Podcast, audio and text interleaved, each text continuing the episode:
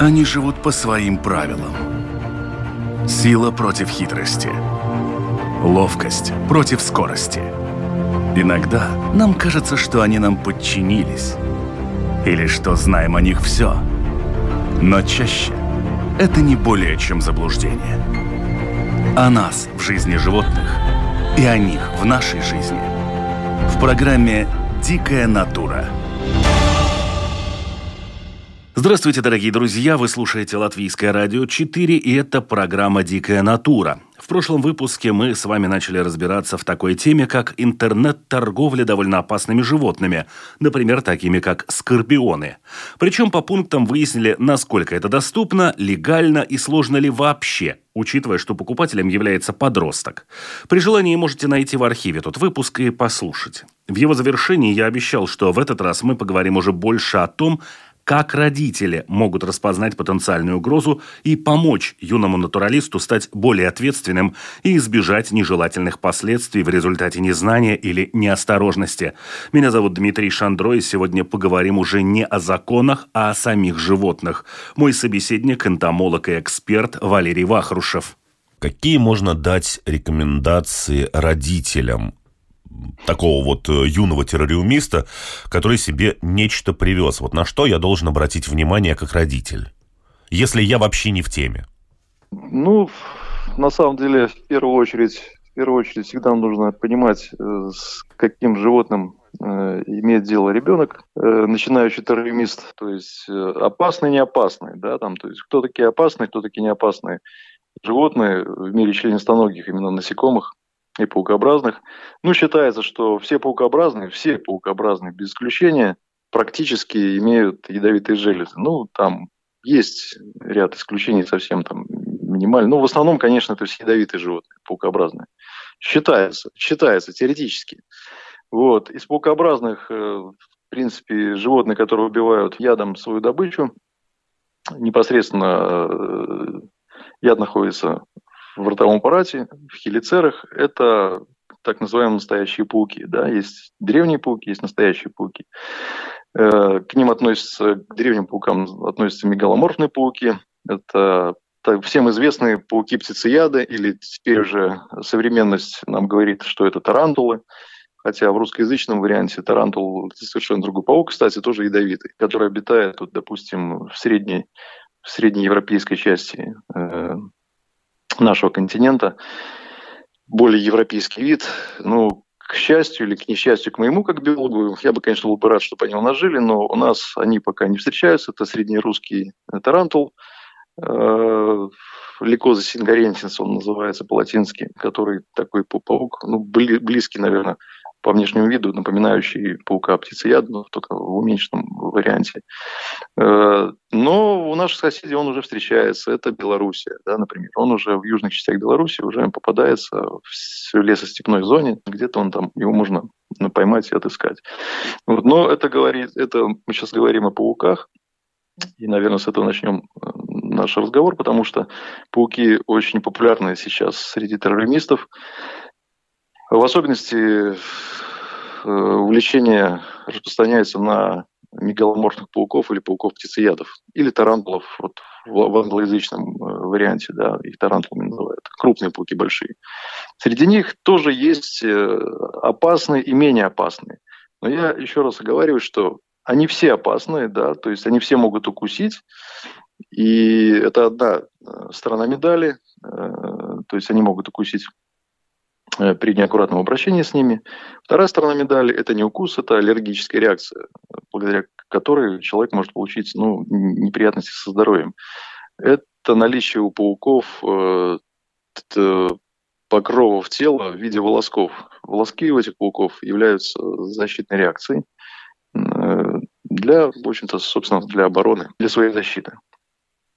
Не хочу сейчас углубляться, наверное, в эти всякие симптоматические вещи. Мы сейчас говорим о посылках и, наверное, о распознании, о распознавании, да, там, родителями э, гипотетических животных, которых приобрел э, юный натуралист. Вот, из вот этих пауков, ну, наверное, особое внимание нужно уделять особо опасным паукам. Ну, я, опять же, не могу сказать, да, все пауки птицееды, они, ну, ну, они, конечно же, похожи между собой. И не специалист их, в общем-то, не отличит. Э, есть группа, есть группа э, пауков рода брахипелма, но они считаются менее опасные, менее ядовитые, скажем так. Но волоски у них все равно есть, и они ну, условно, условно опасны, можно их так назвать. Хотя укусить могут очень больно, и, конечно, яд там будет, и будет боль, болезненный укус.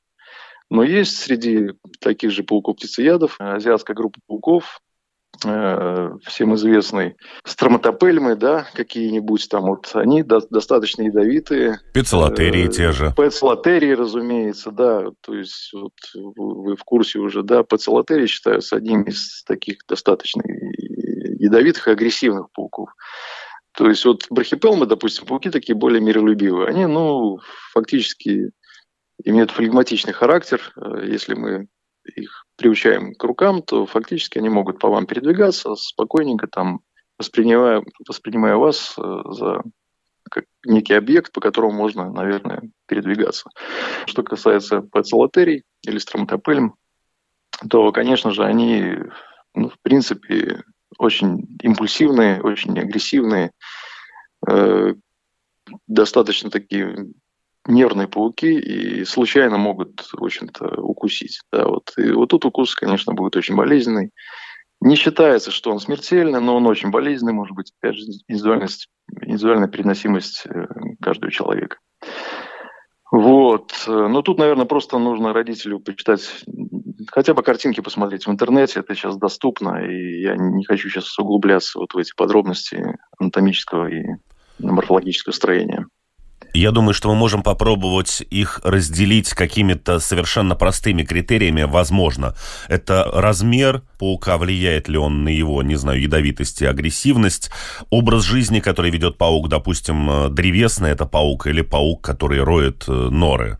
Ну, наверное, да, но тут опять же, вот мы сейчас говорим о мы начали разговор о конкретной группе пауков, а если мы говорим вообще в принципе э, древние пауки и настоящие пауки, да, там, но в принципе у древних пауков там сортовой аппарат немножко по-другому устроен, они, они крупные, как правило, они менее ядовитые считаются, они считаются менее ядовитые, самые ядовитые пауки все-таки это настоящие пауки, современные пауки.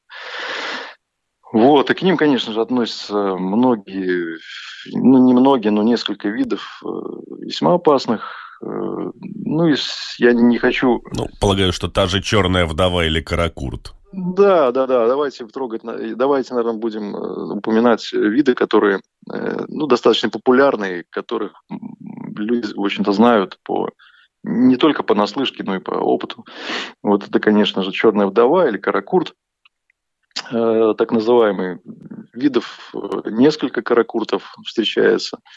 В Европе тоже каракурт есть, это Южная Европа. К счастью, это все-таки Южная Европа, но никто не застрахован от попадания таких пауков на рынок э, среди арахнолюбов, да, там э, в мире э, террористов, например.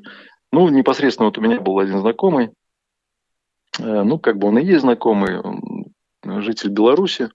В свое время, это очень давно, я когда-то к нему еще очень давно, там, в начале 90-х годов, там, по-моему, приезжал к нему в гости, он террорист достаточно известный, арахнолог.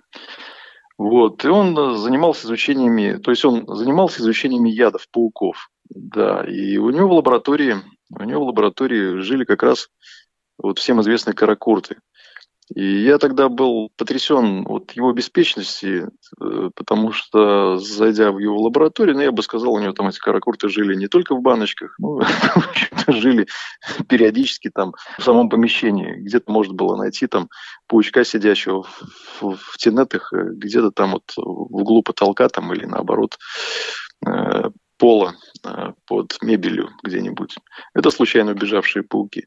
В домашних условиях, конечно, они же могут совершенно свободно существовать, ну, при наличии корма, да, то есть и, представлять ну, определенную опасность для жителя той же квартиры или дома. Вот. Как человеческое жилье, оно всегда будет теплым, и температурный режим ну, достаточно для развития вот, животных из э, южных широт нашей планеты. Поэтому как-то так. Ну, Каракурт, э, вы, наверное, тоже знаете, Каракурт, он опасен, но он не настолько опасен, если мы вовремя примем какие-то меры, допустим, по ликвидации очага укуса, ну, последствий очага укуса. Всем известный э, тогда еще в советские времена, советская школа, естественно, школа естествоиспытателей, когда люди экспериментировали не только на животных, но и сами на себе. Был такой известный э, профессор Моряковский, э, очень известный энтомолог, э, просто ученый-энциклопедист, и он сделал открытие когда-то вот давно это был бич, это бич, каракут был бичом Средней Азии когда-то, но он и является также бичом, но тем не менее он, не могу сказать, что он запатентовал это открытие, но он это открыл, действительно он сделал такой просто вот шаг в науке и вынес это в народ, и таким образом спас множество жизней. Техника ликвидации очага укуса, она до сих пор живет э, среди людей, знающих. Это непосредственный локальный э, ожог э, места укуса. Да? То есть яд каракурта распадается при, высоких, при высоких температурах. Это значит, если паук э, путешественника или там пастуха какого-нибудь э, укусил, то место укуса – нужно срочно прижечь, ну, не знаю, с спичечной головкой только что. То есть, грубо говоря, вот э, зажгли спичку, прижгли очаг поражения, и все будет хорошо. То есть фактически яд полностью распадается, человек будет э, испытывать только боль от э, ожога места укуса. Ну, это такой уникальный случай, но известный во всем мире теперь. И, ну, с каракуртом вот теперь люди как-то могут бороться, там, если есть в наличии зажигалка и коробок спичек, да, там, в кармане.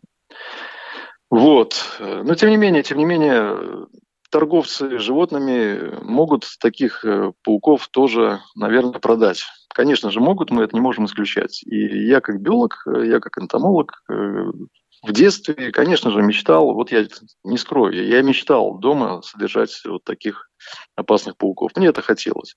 Мне нравилось, что родители мои никогда не вмешивали в мою жизнь.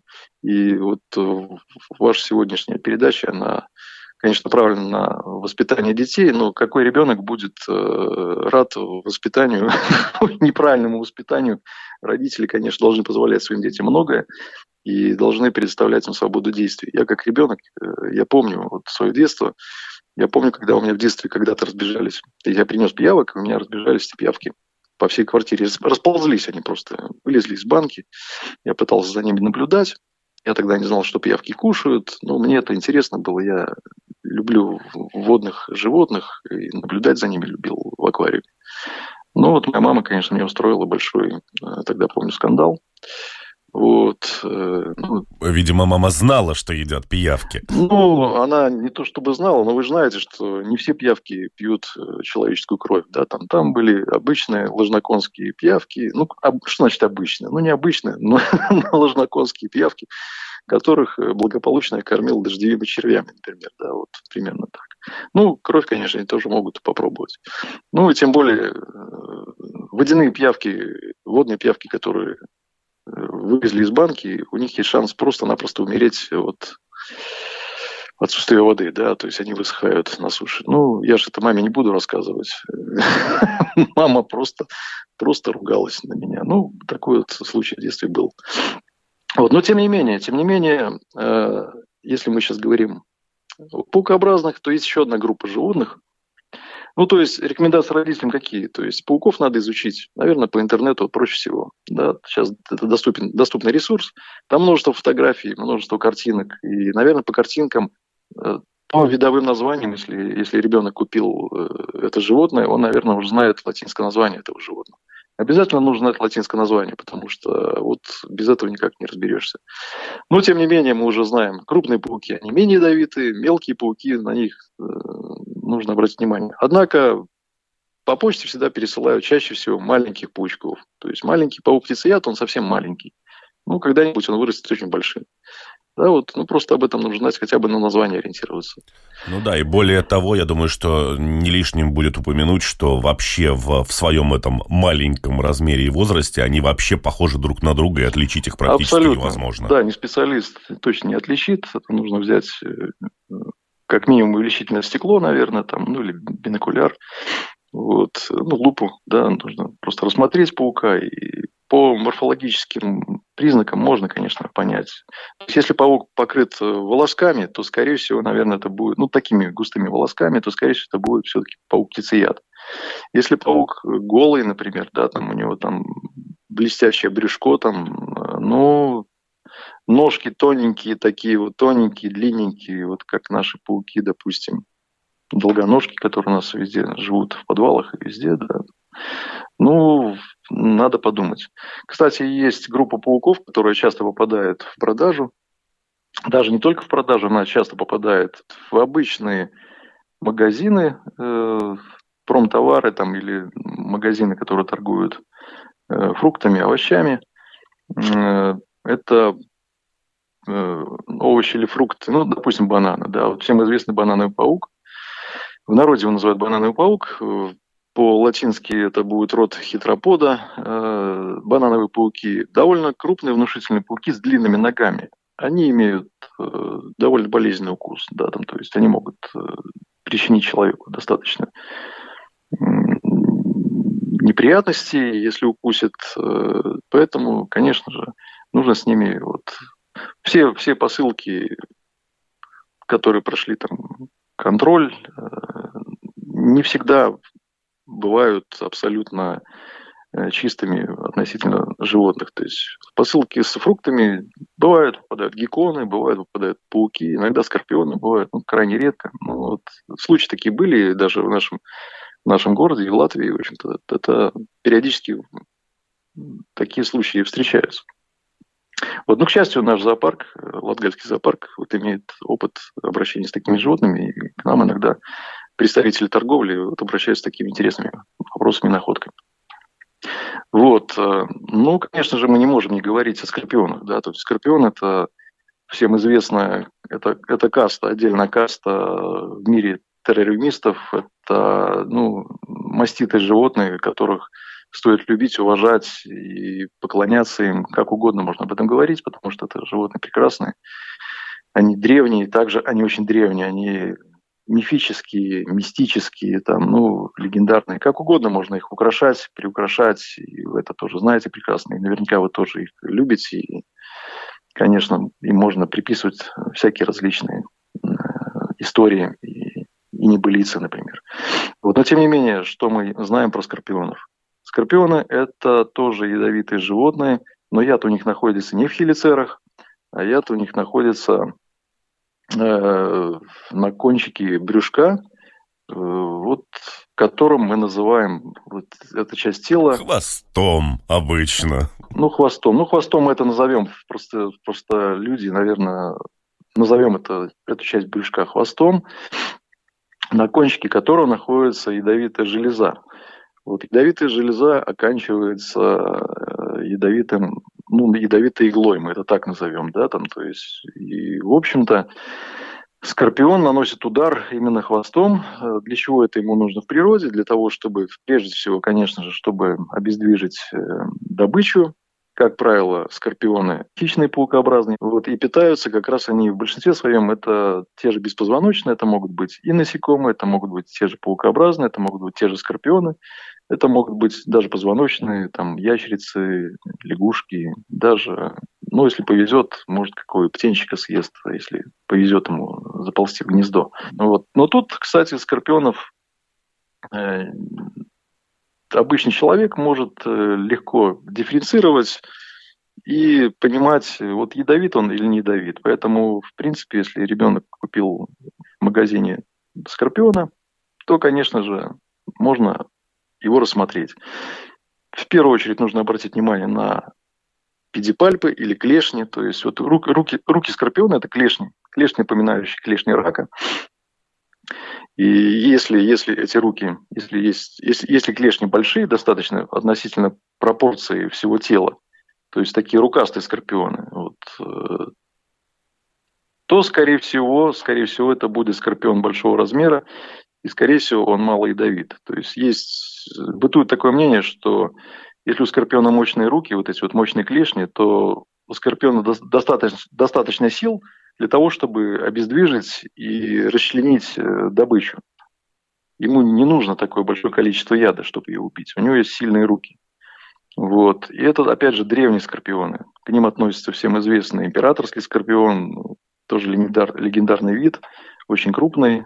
Это Голливуд. Я думаю, да. Если ваш ребенок накануне покупки Скорпиона смотрел голливудский блокбастер типа «Царя Скорпионов», то это явно малоядовитые Скорпионы, просто очень внушительные. Да, о, кстати, да. Действительно, там «Короле Скорпионов» там или всякие мумии, да, вот то, что мы говорим о пустынных вариантах, вот тут, конечно, режиссеры немножко, ну, слукавили, да и вообще, в принципе, они там все перепутали.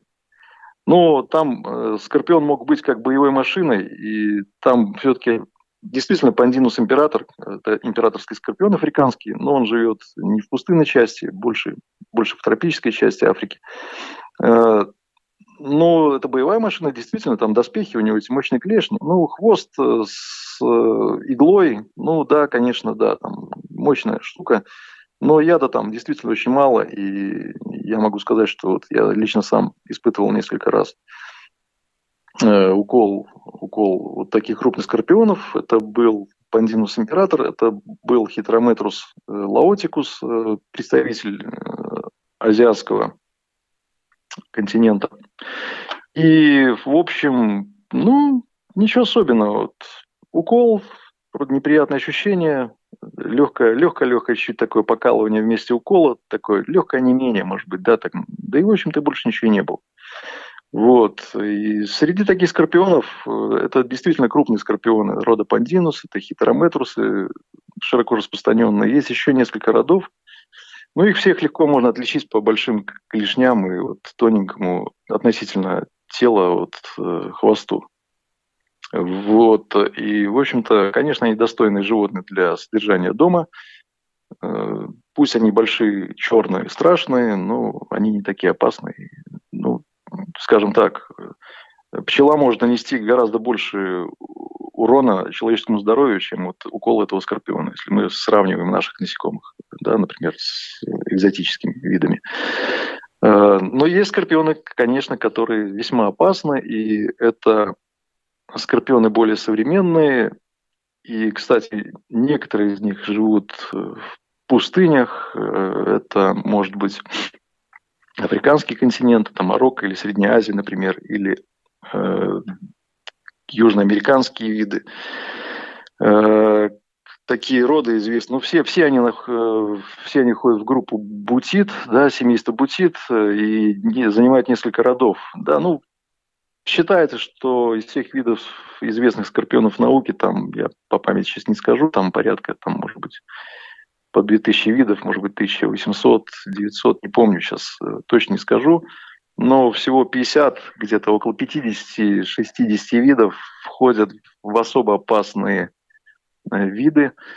Но, как ни странно, вот эти опасные, есть вот эти вот опасные виды, они, они очень интересны для биолога, они очень интересны для естествоиспытателя, назовем это этим словом, человек, людей, которые интересуются такими вещами, потому что они, они другие, да, то есть они другие, но среди них есть тоже крупные достаточно скорпионы, но как бы мы ни смотрели, в сравнении с морфологических особенностей, если мы будем сравнивать большого скорпиона пандинуса, например, и какого-нибудь андрактонуса, то там мы четко видим все равно клешни э, пинцетовидные могут быть чаще всего. Это у них э, вот эти два пальца на клешнях, они вытянуты, они могут быть все равно относительно размера тела, ну, меньше по отношению вот к императорскому скорпиону.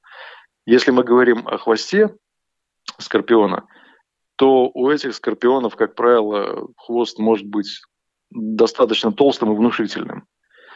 И игла там, конечно, будет пропорционально больше, возможно.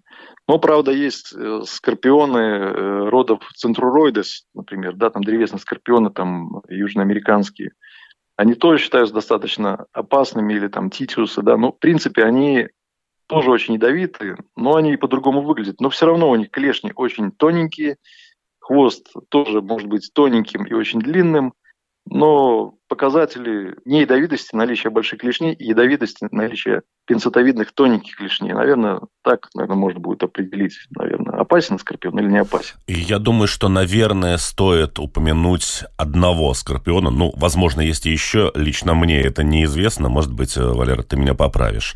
А, Парабутус трансвааликус. Это скорпион, который не просто может уколоть, но который может просто выстрелить ядом, и этим и занимается, когда сильно недоволен. Ну, это совсем уже такой исключительный случай. Да и, в общем-то, к сожалению, к сожалению, такие вот вещи в мире животных есть, ну, исключения такие, да, то есть не каждый зверь может там плеваться ядом, да, там, ну, среди таких животных мы знаем и других, в общем-то, зверей, там, из мира рептилий, там, например, да.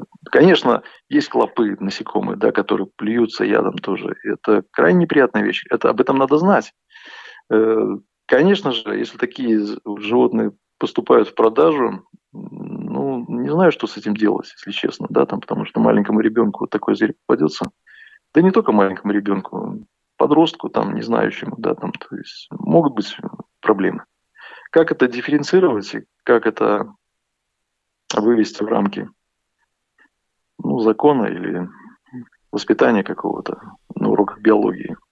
Потому что сейчас, наверное, в школах надо вводить какие-то курсы отдельные, факультативные или нет, потому что э, ну, развивается с бешеной скоростью. Там, ну, люди должны знать что-то, хотя бы минимально об этом.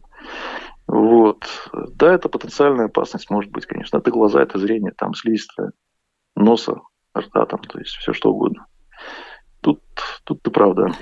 Ну и еще одна группа, которая для кого-то является сильно отталкивающей, но для каких-то таких, не знаю, любителей привлечь к себе особое внимание, столь же привлекательны это скалопендры. Ну, вообще это бешеные животные. Вот мое мнение такое. Это не для любителя, не для начинающего даже, да, то есть животное очень агрессивное во всех своих проявлениях.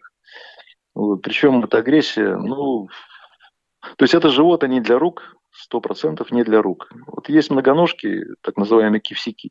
Но это тоже отдельная история, между прочим, так между нами говоря. Мы сейчас говорим о потенциально опасных животных, которые кусаются, например. Там скорпион, там паук могут укусить, там ужалить. Скалопендра тоже может укусить, может вызвать аллергию. Э, довольно болезненный мощный укус может быть у скалопендр. Э, есть кивсики, допустим, которые опасны немножко другими вещами. Они просто ядовиты. Они выделяют э, яд, в общем-то, напоминающий цианиды. Это очень мощный яд, это неприятная вещь и весьма неполезная для здоровья. Есть из тех же вот многоножек, так называемые многосвязы. Э, многосвязы тоже интересные звери, но вот когда ты берешь такого зверя руку, он пахнет миндалем, да, вот пахнет миндалем, но я знаю точно, если рядом с этими многосвязами живут какие-то другие животные, те же беспозвоночные, если многосвяз находится в стрессе, и он выделяет этот яд, то все вокруг, в общем-то, умирают. Ну, его же, то есть сам вид, то есть свои же сородичи не умрут, но умрут э, все другие виды беспозвоночных, которые рядом с ними обитают. Это тоже далеко не полезная вещь. Скалопендры, конечно же, просто агрессивные и очень молниеносные. Они передвигаются очень быстро. Они сильные, они могут вылезти из э, контейнера, они могут жить в квартире, могут ночью заползти, в общем-то, на человека, там, в кровать. В природе это палатка, это просто э, животные, которые просто так кусать не будут, но если что-то им не понравится, ну, например, вот когда я был, на, э, в общем-то, мы были на Суматре с нашими коллегами в экспедиции, и, ну, сидели на природе, в общем-то, кушали, у нас был обед, э, ничего не предвещало беды, слава богу, беды не произошло. Это, это тропики, это жара, я просто сидел голым торсом, извиняюсь. В общем-то, капезничал. Вот. Я чувствую, по мне кто-то, ну, кто-то бежит, ползет, как угодно это можно назвать. Знаю, что это тропики, чувствую на спине, я чувствую, что вот просто там зверь не маленький, но это может быть крупное насекомое какое-нибудь. Ну, у нас же какая реакция вот в наших широтах? Кто-то бежит по тебе, надо хлопнуть. Комара, например. Раз, раздавил на себе. Там, ну и вот люди чаще всего так себя ведут. Там кто-то сел, муха, например, там, ну, надо обязательно его убить. То есть биолог так не поступает никогда. Вот. И когда я понял, что кто-то по мне э, бежит, я аккуратно встряхнул э, непонятно кого. И когда этот непонятно кто упал на наш обеденный стол, это была порядка 15 сантиметров э, огромная скалопендра. Я был в шоке, потому что это был солнечный день. Это даже не ночь была, да, там, это просто день, я не понимаю, каким образом это случилось, но это вот всегда есть исключение из правил. Вот, и я был, конечно, с одной стороны, в восторге, с другой стороны, в шоке, что так произошло. Несколько раз скалопендры меня посещали, я извиняюсь, посещали в прямом смысле слова, бегали по мне, находясь в экспедициях. Ну, в принципе, вот как все обходилось, слава богу, без э, последствий укусов. Но местные жители, которые вот увидели бегущую скалопендру у меня по голой спине, они, конечно, были в шоке, они знают, что это может быть. Да и, в общем-то, и не хочется получить вот такие неприятности со здоровьем э, в, момент путешествия, сами понимаете. Примерно так. Вот. И манипуляция со скалопендрами – это только пинцет, это только какие-то инструменты, в общем-то, воздействие на это животное, то есть для того, чтобы переместить из контейнера в контейнер, например. То есть это уже, ну, я бы сказал, скалопендр можно сравнить с ядовитыми змеями, да, вот. Вот общение с ними – это ядовитые змеи, ну, примерно так. То есть она как будто бы в террариуме сидит, безобидная, но если вам нужно что-то с ней сделать, переместить из одного контейнера в другой, например, куда-то перенести, пересадить, то, конечно же, там без каких-то крючков, пинцетов, э, ну, наверное, не обойдется. Ну, и если подытожить вот э, все сказанное, наверное, ну, если уже ребенок купил нечто подобное, понятно, да, я как родитель в первую очередь должен выяснить латинское научное название животного и посмотреть, что купил мой ребенок. И второй момент, все-таки дети и подростки достаточно беспечны и не очень понимают, понимают, насколько животное приспособлено к тому, чтобы выживать за пределами террариума, и насколько оно приспособлено к тому, чтобы покинуть вот эту банку. На что обратить внимание с точки зрения именно побегов? Э, ну, конечно же, если мы содержим таких животных в террариумах, то, ну, во-первых, высота стенки террариума, да, если мы содержим это в контейнере пластиковом. Есть животные, которые передвигаются по вертикалям, у них есть наличие присосок. Чаще всего присосок, крючев на, на ногах. Э, многие пауки легко передвигаются по вертикали, просто легко. Тот же птицеяд, паук, легко ползет по стеклу, и, в общем-то, это не составляет никакого труда. Есть пауки, которые не умеют передвигаться по вертикалям, но зато они плетут сети. Э, с помощью паутинки паук может вылезти, в общем-то, из любого, не знаю, там, преодолеть любое препятствие он может. Вытянув паутинку наверх, а паутинка всегда легче. Э, ну, не будем говорить легче воздуха, но, в принципе, имеет способность э, подниматься с помощью теплых потоков воздуха. Э, всегда возникает вопрос, как же пауки распространяются, там, как они перетягивают сетки, там, например, там, от одного в лесу от одного ствола к другому стволу, там, перетяжку делают. Невероятно.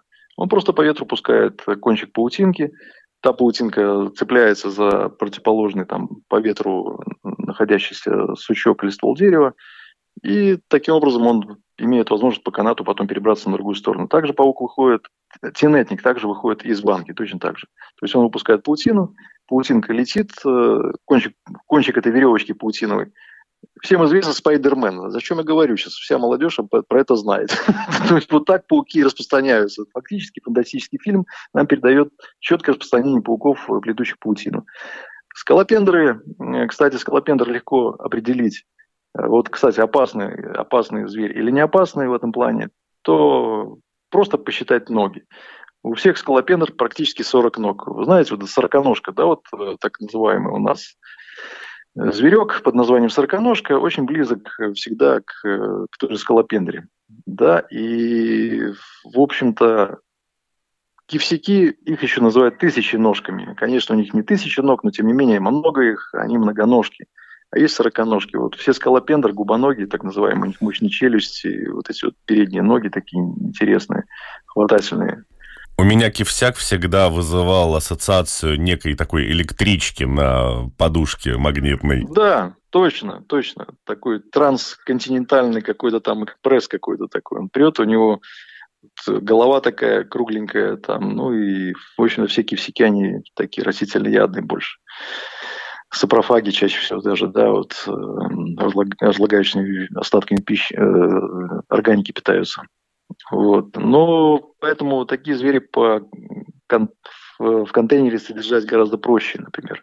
Скалопендра не может передвигаться по стеклу, например, или по пластику гладкому, но э, благодаря своему размеру она может даже, даже прыгать. То есть э, не есть скалопендры, которые способны прыгать на высоту там, порядка там, 50 сантиметров легко. Это мы говорим о тропических видах, э, больших, там, до 20 сантиметров. Вот, в частности, они живут в Вьетнаме, в Лаосе.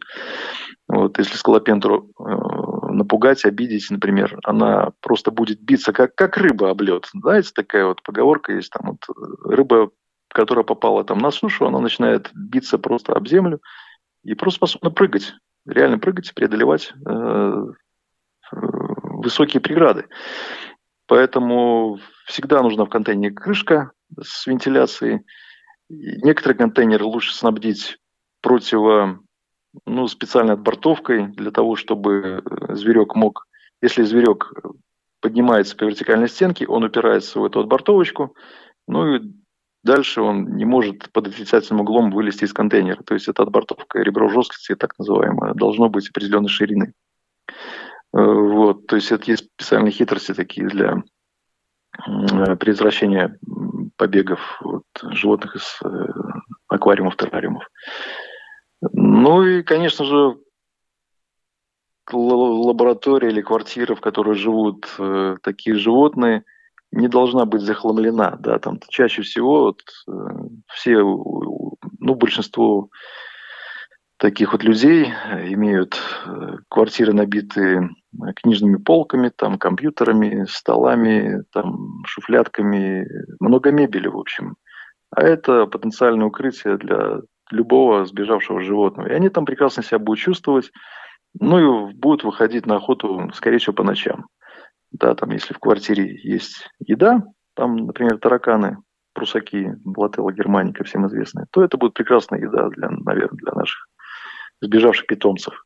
Если еды не будет, ну, они в любом случае будут куда-то выходить, скорее всего, к источнику э, воды, вот, потому что им необходима вода для питья и какого-то существования. Нужно говорить о том, что эти животные способны э, делать длительные голодовки, они могут голодать месяцами, и поэтому, если паук или скорпион или скалопендра убежали из контейнера, э, я думаю, что при наличии влажного пространства, источника воды, этот животное может прожить там, ну, до полугода и больше. Так что есть шанс всегда их отловить, поймать. Вот. Но задача всех э, любителей животных наверное, не позволить животным разбежаться по квартире, это раз, не позволить животным проникнуть в другие квартиры, это два. Потому что многие люди живут в многоквартирных домах, и соседям наверняка такое соседство не понравится. Поэтому, если уж там захотел ты дома что-то держать, ну, просто вот вентиляционно отдушины нужно как-то там э, закрыть какими-то сетками более мелкими. Э, выход канализационные какие-то там отсеки, санузлы там какие-то, да, там в ванной комнате или на кухне, там, то есть коммуникационные трассы – это путь э, между этажами. Это провода, это трубы, то есть отверстия в полу, под пол, все что угодно. Да? Поэтому человек, который берет э, домой такое животное, он несет высокую ответственность, на самом деле, за окружающих его соседей фактически так. Да, но в нашем случае, я так понимаю, что эту ответственность придется все-таки взять на себя родителям юного натуралиста. Ну, конечно же, в первую очередь, конечно же, конечно же, да. Вот. Ну и должен еще оговориться, еще должен говориться, да, вот благодаря такой широкой торговле сейчас животными, то есть происходит, к сожалению, к сожалению, происходит инвазии в природу, да, и много, много, ну немного, но есть э, виды, которые действительно в мировой практике уже они есть, благодаря вот торговле, там, крупных животных мы даже трогать не будем. По поводу насекомых просто не проводились исследования, каким образом они э, попали к нам, допустим, в природу. Вот. Но есть естественное распространение южных видов, например. Там. Это тема одна. Есть э, распространение видов с помощью торговых путей. Это тема другая. Вот. Но вы наверняка знаете, что в Латвии сейчас список, список ядовитых э, пауков очень пополнился, ну, примерно там, ну, уже популярная такой, популярная тема уже пополнится как минимум на два вида. Ну, это как минимум, да, я говорю. Вообще, на самом деле, их больше. Просто мы их пока еще не видим. Вот. Сейчас э, всем известный паук да, под названием Аргиопа. Он красивый. Оса? Э, ну, называют его пауком осой, да, там как угодно можно его называть. Он красивый, на самом деле красивый. Когда я в молодости ездил э, вот в экспедиции в Украину, в Крым, помню, ездил, да, там, то есть было интересно. Я наблюдал этих пауков, я их фотографировал, я восхищался их красотой. И, конечно, я порывался их э, привести к себе домой, как любитель природы, там, да, там понятно, что мне это интересно было. Вот, к счастью, этого не произошло, но вот я тогда вот этим восхищался. Паук действительно красивый. И в нашей природе он проблем никаких не создаст, я уверен в этом. Просто это очередной паук-тенетник, который будет э, охотиться на летающих насекомых и какую-то там, может быть, даже пользу будет э, приносить вот, в нашей экосистеме. Вот, что касается. Есть еще другой паук вот, из группы Резит, такой красивенький паучок. Э, сейчас он везде тоже уже проходит по каталогам нашим э, латвийским. Вот. Очень красивый небольшой паук. Ну, тоже вкус достаточно болезненный. Он больше норный образ жизни ведет. Вот. Э, из неопасных, ну, таких шикарных э, животных э, уже латвийского происхождения, теперь уже, теперь уже латвийского происхождения, это же, конечно, всем известно богомол. Да. Вот. Богомолы залетели в Латвию, именно залетели в Латвию к нам, как и пауки, кстати, они тоже залетели. Это был период жутких ураганов, 5-6 э, назад, я не помню, там одно лето было, там совершенно с какими-то тайфуноподобными вещами. Вот, и, в общем-то, э, точки залетных богомолов были отмечены вот по всей Европе, начиная там с Беларуси, Литвы, в общем-то, Эстонии. Э, совершенно феноменальная вещь. И в Латвии последняя находка богомола, вот была, ну, тут, по крайней мере, то, что я знаю, она была вот в прошлом году сделана. И это были богомолы уже, которые, которые у нас развились, да, то есть они уже у нас размножаются. В Беларуси уже есть устойчивая популяция под Минском, э, которая ну, уже несколько лет наблюдается в природе. Поэтому тут всего лишь 200-300 километров от латвийской границы, это не так далеко. Но Даугапилс, восточные районы Латвии, они уже, в общем-то, не могу сказать, что заселены богомолами, но богомолы уже встречаются крайне редко, но они встречаются. И это, скорее всего, уже вот разведенные богомолы. То есть они развелись у нас. Ну, это животные, конечно, тоже легендарные, интересные, но они не опасны, к счастью, для человека, они только интересны для наблюдения, для наших и восхищений. Ну, как бы так, я просто к тому, что, конечно торговые пути – это всегда путь для такого несанкционированного завоза э, иногда ненужных для нас животных, для нашей фауны животных, для нашей экологии, конечно же.